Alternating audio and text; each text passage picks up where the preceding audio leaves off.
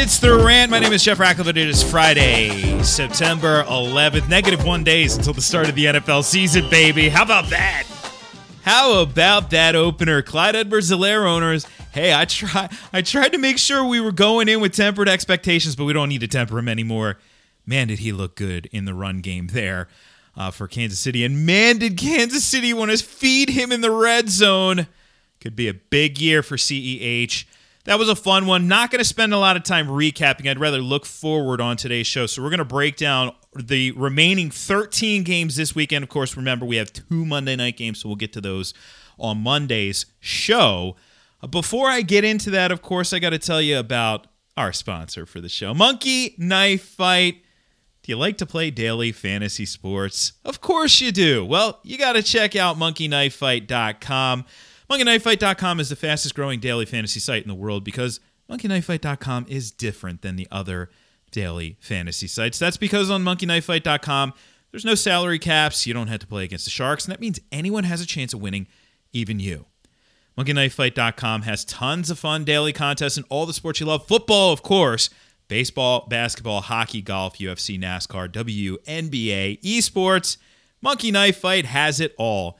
And you know what else? MonkeyKnifeFight.com has a free $5 game just for you, just for signing up. And if you sign up right now using the promo code RANT, you'll have your first deposit instantly matched up to $50. With a name like monkeyknifefight.com, you can be pretty certain you know what you're getting into when you sign up to play monkeys and knives and sports. Sign up to play today at monkeyknifefight.com. Play to MKF and win. State and age restrictions apply. See site for full terms and restrictions. Big way to help out the show. Use that promo code RANT. Last night was awesome, though, telling you. Player props, uh, I had seven props up over at FTNBets.com. I went four and three. Uh, ended up plus units, like plus like 1.5 or plus 0.15 units, but whatever. I'll take the plus. It's off to a good start. Already putting props up. We're getting the initial lines out now. There are a couple that are pretty interesting. So if you want those over at FTNBets.com. But here's what we're going to do on Friday podcasts going forward for the next 16 weeks, give or take, roughly. I think might be four months, give or take. Uh, we're going to preview these games, going to give you a quick sort of upgrade, downgrade if necessary. In some instances, that may not be necessary. I may basically say, hey, it's middle of the road. And if I don't name your player, well, that means your player, you're not upgrading or downgrading. Now, I will say the one thing about matchups that most fantasy players will tend to do is they overvalue the matchups.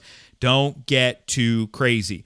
Bad matchups can move players down slightly, good matchups can move them up slightly, but really don't have dramatic movement in your matchups or based on your matchups in your uh, start sit decisions or anything like that. All right.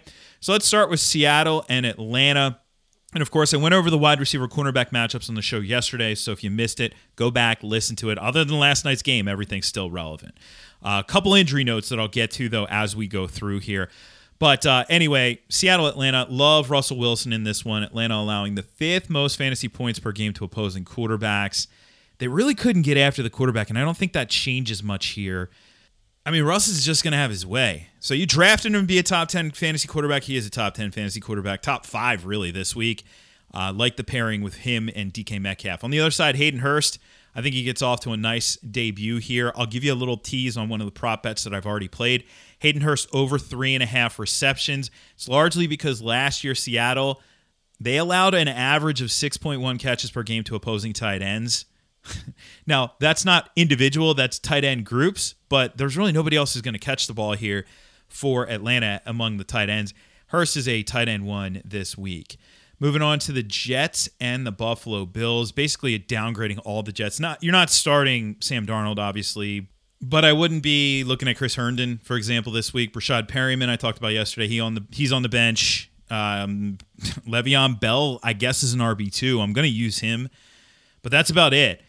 On the other side, I mean, you're kind of playing the status quo. Josh Allen is in play, pretty solid play here, obviously. Uh, you're going to use Diggs as a wide receiver three with upside. I'm going to avoid the backfield, Zach Moss and Devin Singletary. I don't know who's going to touch the ball here. I, you know, Joe Buscaglia keeps beating, you know, beating the drum for Zach Moss.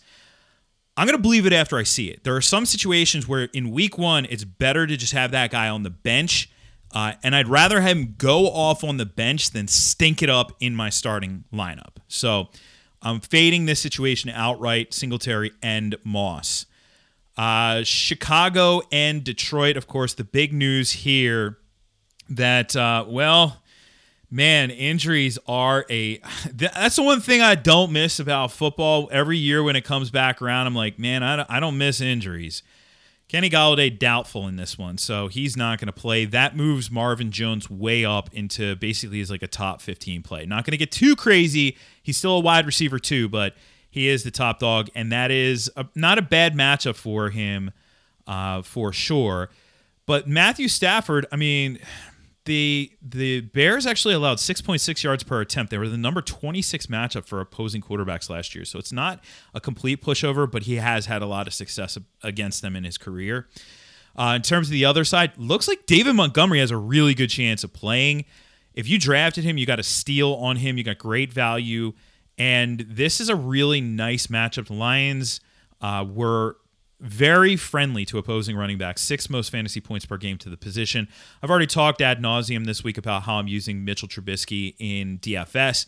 Lions allowing 2.1 passing scores per game last year. And while they did draft Jeffrey Okudah, doesn't really change anything in week one. it could be a little bit of a rough go here for Okudah. On to Green Bay, Minnesota. I've talked about how things are good for Davante Adams, but believe it or not, this is not the best matchup for Aaron Rodgers. Minnesota only allowing 1.4 passing scores per game last year. So I'll tell you, I am going to keep Rodgers on the pine if I drafted him. I still don't mind where you drafted him. I think he's a fine value where you drafted him, but he's certainly not a every week starter type at this point. Maybe he proves us wrong there, but for now, no thank you. On the other side, Dalvin Cook, baby. He's my number two running back for the week. Moved him up after really looking at this matchup. Green Bay allowing 4.9 yards per carry to running backs. Cook's going to get fed the ball early and often. He's an elite play this week. Miami, New England. Oh, you love to hate Cam Newton. You love to hate Cam Newton, but he gets the upgrade this week. Oh, we're breaking into the Dickie V. Boy. It's awesome, baby. Mr. Battier. Cam Newton is set up for success this week. Uh, love, love, love the matchup. Uh, Miami allowing the most t- passing touchdowns last year to opposing quarterbacks, so not including anything that anybody else threw. Kickers or punters throwing touchdowns to each other. Yeah. So anyway, Miami. This is a great matchup for Cam. And I mentioned yesterday I like Julian Edelman here as well. On the other side, you just hate the entire matchups. You like everything. If you're even tempted to use Jordan Howard or Matt Breida, just remember New England allowed one rushing touchdown last year. One. One on the whole season to opposing running backs. So, yeah, not using those guys. Uh, moving on to Philly and Washington. We're still seeing what, what's happening with Miles Sanders. We'll have to keep a close eye on it. We do know that Alshon is out. Jalen Reagor, another full practice. He could be he could be in for this one, but Miles Sanders, even though you know he's questionable, he's he very likely will be limited if he plays. I still am going to use him because of the matchup. Washington allowed 122.7 rushing yards to opposing backfield. You got to use him. Carson Wentz is definitely in play. Uh, it was the third most passing touchdowns per game allowed by Washington last year, 2.2.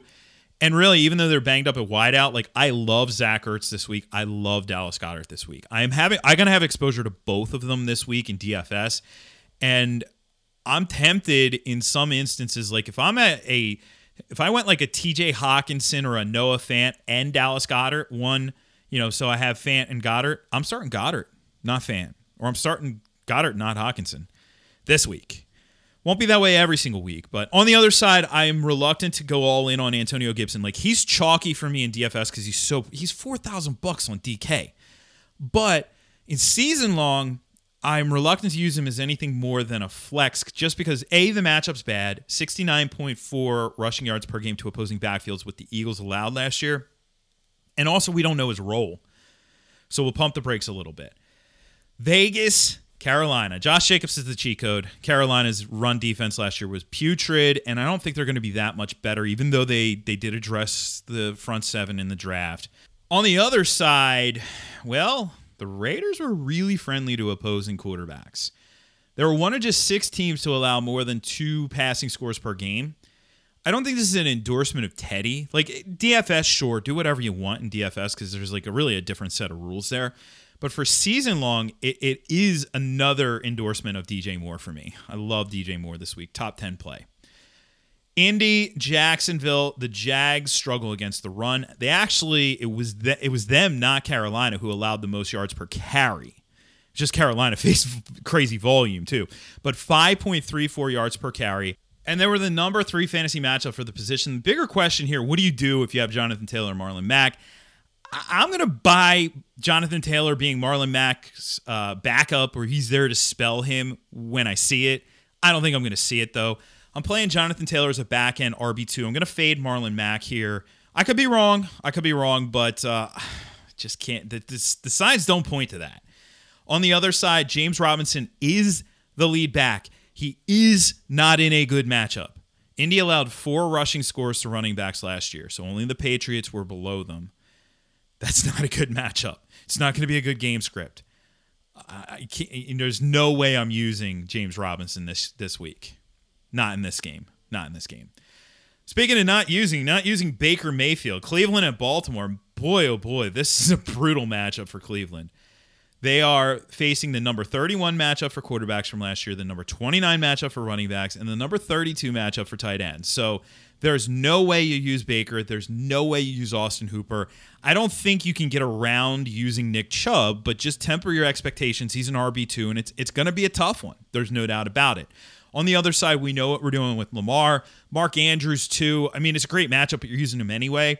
The bigger question is Mark Ingram, J.K. Dobbins. And I think for now, it's probably safest to view Ingram as the RB2, Dobbins as the ride the bench, and we'll see what we have him guy.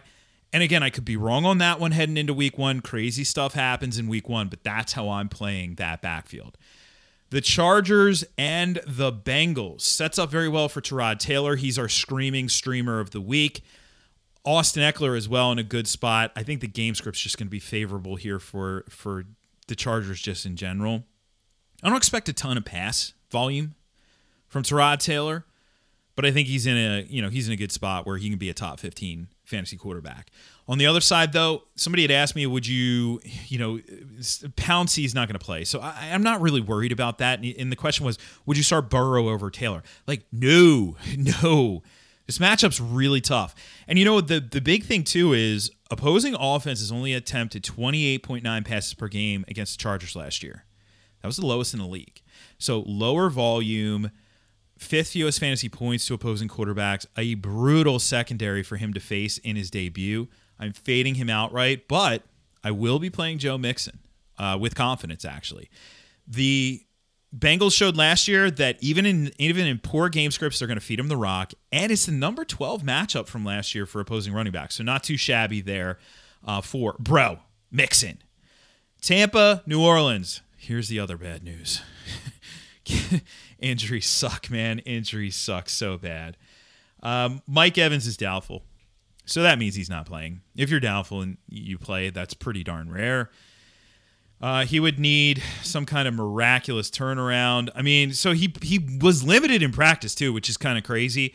But the doubtful tag is the key indicator here, not the limited in practice. So if he's not going to play, then uh, we'll we'll see you know Scotty Miller, we'll see Justin Watson. It doesn't matter who we see there. We're going to see plenty of Chris Godwin here, and I wouldn't expect Marshon Lattimore to shadow him uh, because of Godwin being in the slot. So Godwin's going to eat. But, you know, the big thing here is Brady is in a great position. New Orleans was the number 12 matchup for signal callers, and it was largely because, because of volume. Only Tampa on the other side of this one and Detroit saw more passing attempts per game thrown against them. 37.6 against the Saints last year. So that's good. And I'm fading this backfield. It is a bad matchup. Uh, six fewest fantasy points per game for running backs against the Saints. And really little clarity. I mean, even if Ronald Jones is the clear lead guy, I'm just going to fade him this week, and we'll see what we have with Leonard Fournette. On the other side, tough matchup. Hey, Tampa is a good run defense. They're the only defense who figured out the cipher to Christian McCaffrey last year, but doesn't mean you're fading Alvin Kamara. You know, just doesn't matter. And uh, Drew Brees, well, he's set up to throw. Like I said, there could be a lot of passing in this contest. Tampa saw a league high 41.3 passing attempts per game thrown against them last year. So, yeah, let's go. Let's go. Uh, like him as a top 10 option. Arizona, San Francisco, no way around it for Arizona. I mean, this is a brutal matchup. Kenyon Drake is, it, it's a tough one, man. Second fewest fantasy points per game allowed to running backs is what the 49ers did last year. But this is one of those where, again, I'm not going to get too cute about this. Like Kenyon Drake, yes, he's moving down. Ordinarily, in a vacuum, I rank him eight or nine. This week, I'm ranking him 15. Like, that's a pretty big drop off, but it's not, I'm ranking him at 50.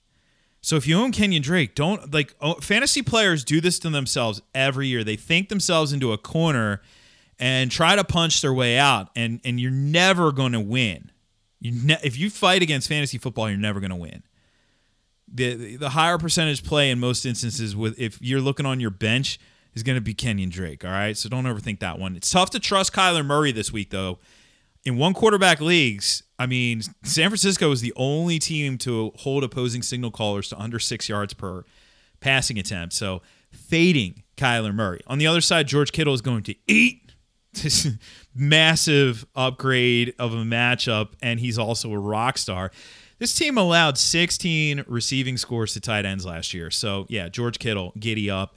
Jimmy G has a great matchup, but don't get too cute with this one either. At best, he's a low ceiling QB2 option. Not going to use him in one quarterback leagues. It's Jimmy Garoppolo. We, we know what he is. He's a low A dot guy. This is one of those where Kittle will get his and I do expect the the run game to to be solid here. I mean, you know, Raheem Mostert's an RB two. That's what that's what he is. Don't get too cute with Jimmy G. All right, let's round it out with Sunday night football. Dallas and the Rams. I mean, this is a middle of the road set of matchups almost across the board. I already talked about Amari Cooper, and that's another one where I'm not going to go overboard. If you're asking me like Marquise Brown or Amari Cooper, like, come on, it's still Amari Cooper he's still a top 20 option, even though he's going to see a shadow from Jalen Ramsey. On the other side, so everybody else is pretty straightforward there. On the other side, pretty much the same thing, uh, with the exception of an upgrade for Tyler Higbee. Like the defense will look a little different than it did last year, but this is a team that did give up a lot of fantasy points to opposing tight ends, and I do expect the Rams to use Hig- Higbee heavily this weekend. So there you go. Uh, with all the matchups, of course, we'll do Pittsburgh and the Giants, and then Tennessee and Denver on Monday's podcast. And uh, in the meantime, well, a couple things you can do for me. First and foremost, go check out ftnfantasy.com. By the way, I, I, I figured this is going to happen, and it happened. People got a little upset that the wide receiver cornerback matchup tool was not on FTN Fantasy and it was only on FTN Daily. So uh, thankfully, our our CEO decided, okay, let's just put it on FTN Fantasy as well for platinum subscribers. So you want it, you can get it there now too.